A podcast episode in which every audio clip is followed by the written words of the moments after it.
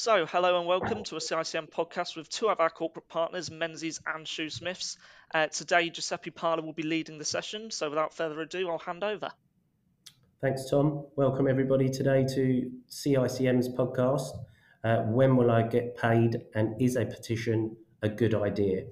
So, together with Shoosmiths, Menzies, we're going to run through uh, the options available to credit controllers when debt is not being paid and some detail on petitioning for both a bankruptcy or liquidation. My name is Giuseppe Parla. I'm a director and licensed insolvency practitioner at Menzies, and today I'm joined by Lucy Sanderson. Hello. And Louise Snipey. Hello. Both of uh, Shoosmith solicitors. We've had a period now of high inflation Interest rates are at their um, all time high since 2008. Um, and we're, we're, probably not quite sure when this is uh, going to all end. Um, cost of living crisis, rising utility costs, constantly in the public eye. So it's natural, I guess, that we see some insolvency numbers on the rise. Um, if I just take a step back and compare them to August 19, so we get a comparison from a pre pandemic perspective, corporate insolvencies are actually up 42%, um, whereas bankruptcies are still 58% lower. So, Lucy, if you're owed debt um, and you're now past your usual terms, what can you do? So, the first port of call probably is to look at whether or not you have any security. Um, so that may be a debenture over the company um, that owes you the debt, or it may be a legal charge over specific assets. Um, if you have security, and we're not going to go into any detail on that here, but if you do have security, you should explore, you should seek legal advice to explore, explore the host of enforcement options available to you. Um, on the subject of assets as well, you should consider whether or not you have retention of title of any of the assets if the, the debt in question relates to assets. So, can you actually go in under your sort of terms and conditions and recover those assets to to plug the gap of the, the debt that's left behind? Um, you might have personal guarantees from directors or shareholders of the company. If you have those, are they worth enforcing? Do you know anything about the the individuals that the personal guarantees go for? Um, the personal guarantees come from. Sorry. Um, if enforcement looks like it, it might give a, a good result, or even if it's worth just sort of threatening or writing to personal guarantors to say that you're thinking of calling on that guarantee, that might be a, a good way to recover that debt. Um, an option, another option, and it's the only option if your debt is unascertained. So if it's a not um, not a sure figure. So if you're talking about invoice debts, that is likely to be an ascertained debt as opposed to an unascertained debt. Um, but if you do have an unascertained debt, the only option available to you is to issue a debt claim. Um, debt claims are are quite expensive and quite long-winded. The the court fee to issue that claim can be up to £10,000, depending on the, the level of the debt. Um, and it, it does take quite a long time to get there, and you're likely to sort of receive responses from the, the defendant in that claim. Um, the first step in that uh, debt claim, though, is to issue a letter before action, which in the first instance might actually just bring a, a debtor to the table so that you can start to have conversations. Um, then perhaps the last resort, because it is quite draconian, but you could think about issuing a petition for a petition against a company for winding up or bankruptcy.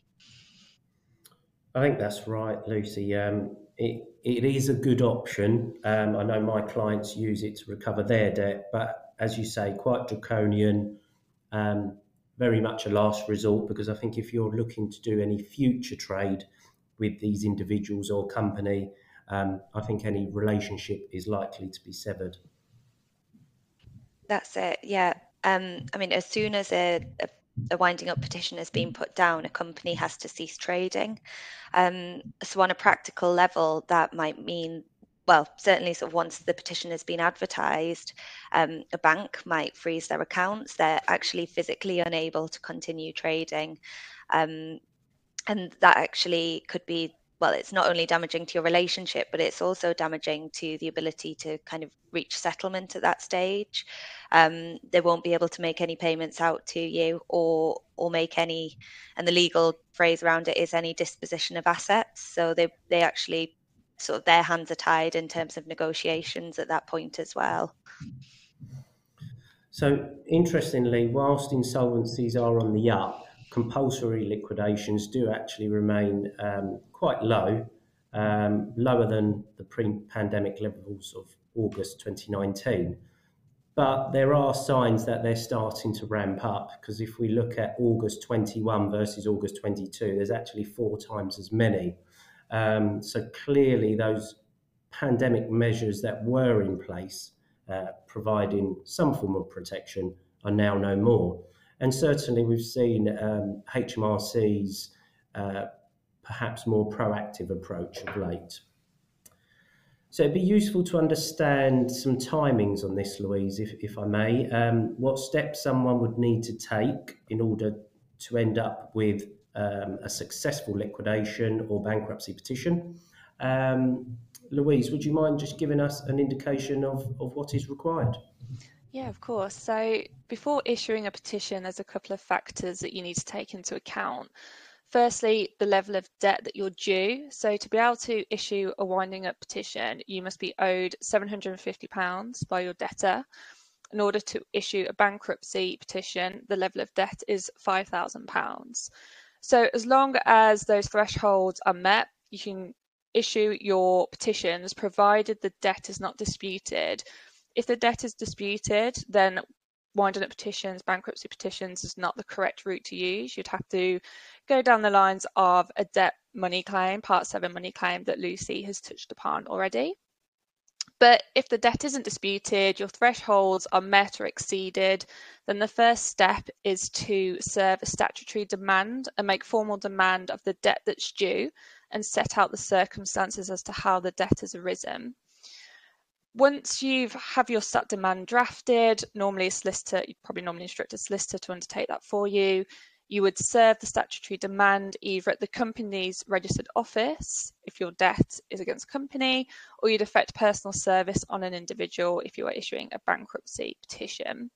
Uh, what we tend to advise is people instruct a process server to undertake that task for them. They'll normally effect service for about £100. Um, and they'll also provide a proof of service, which could be filed at court quite easily. Um, so once the um, statutory demand has been served, the debtor has two options. They can either apply to set aside the statutory demand within 18 days of service. Uh, they might do that if they dispute the debts, um, if they have a set off claim, things like that, or they have 21 days to pay the the debt in full. If none of those options have happened, if after 18 days it hasn't been set aside, or there hasn't been an application to set the stat demand aside, or the debt hasn't been paid in full, then you can go ahead and issue your petition at court. Once 21 days has elapsed, you go ahead, issue petition at court, um, again, a solicitor, if instructed, will do this for you. There is no prescribed form for the petition, um, but it must contain certain information that is set out in the relevant rules of the Insolvency Rules 2016. Prior to issuing your winding up petition, you must carry out a winding up search. Um, and before presenting a bankruptcy petition, you must carry out a search of the individual bankruptcy register just to make sure that the company doesn't already have a winding up petition presented against it or that an individual isn't already bankrupt. So, provided your search has come back clear, you can go ahead and pay your court fees. So, for a winding up petition, the court fee is £302, and there's also an official receiver's deposit of £2,600 to pay. For a bankruptcy petition, again, court fee is £302, official receiver deposit is 1500 if in the event the petition is dismissed or there's sufficient money within a liquidation or bankruptcy estate, a petitioning creditor will usually get a refund of their official receiver deposit. Uh, so once the court fee's been paid, you'll be petitioning either in the High Court for a winding up petition or the High Court or County Court for a bankruptcy petition. If the petition debt is over £50,000 for an individual, then you would petition in the High Court. If it's under 50,000, it would be in the County Court.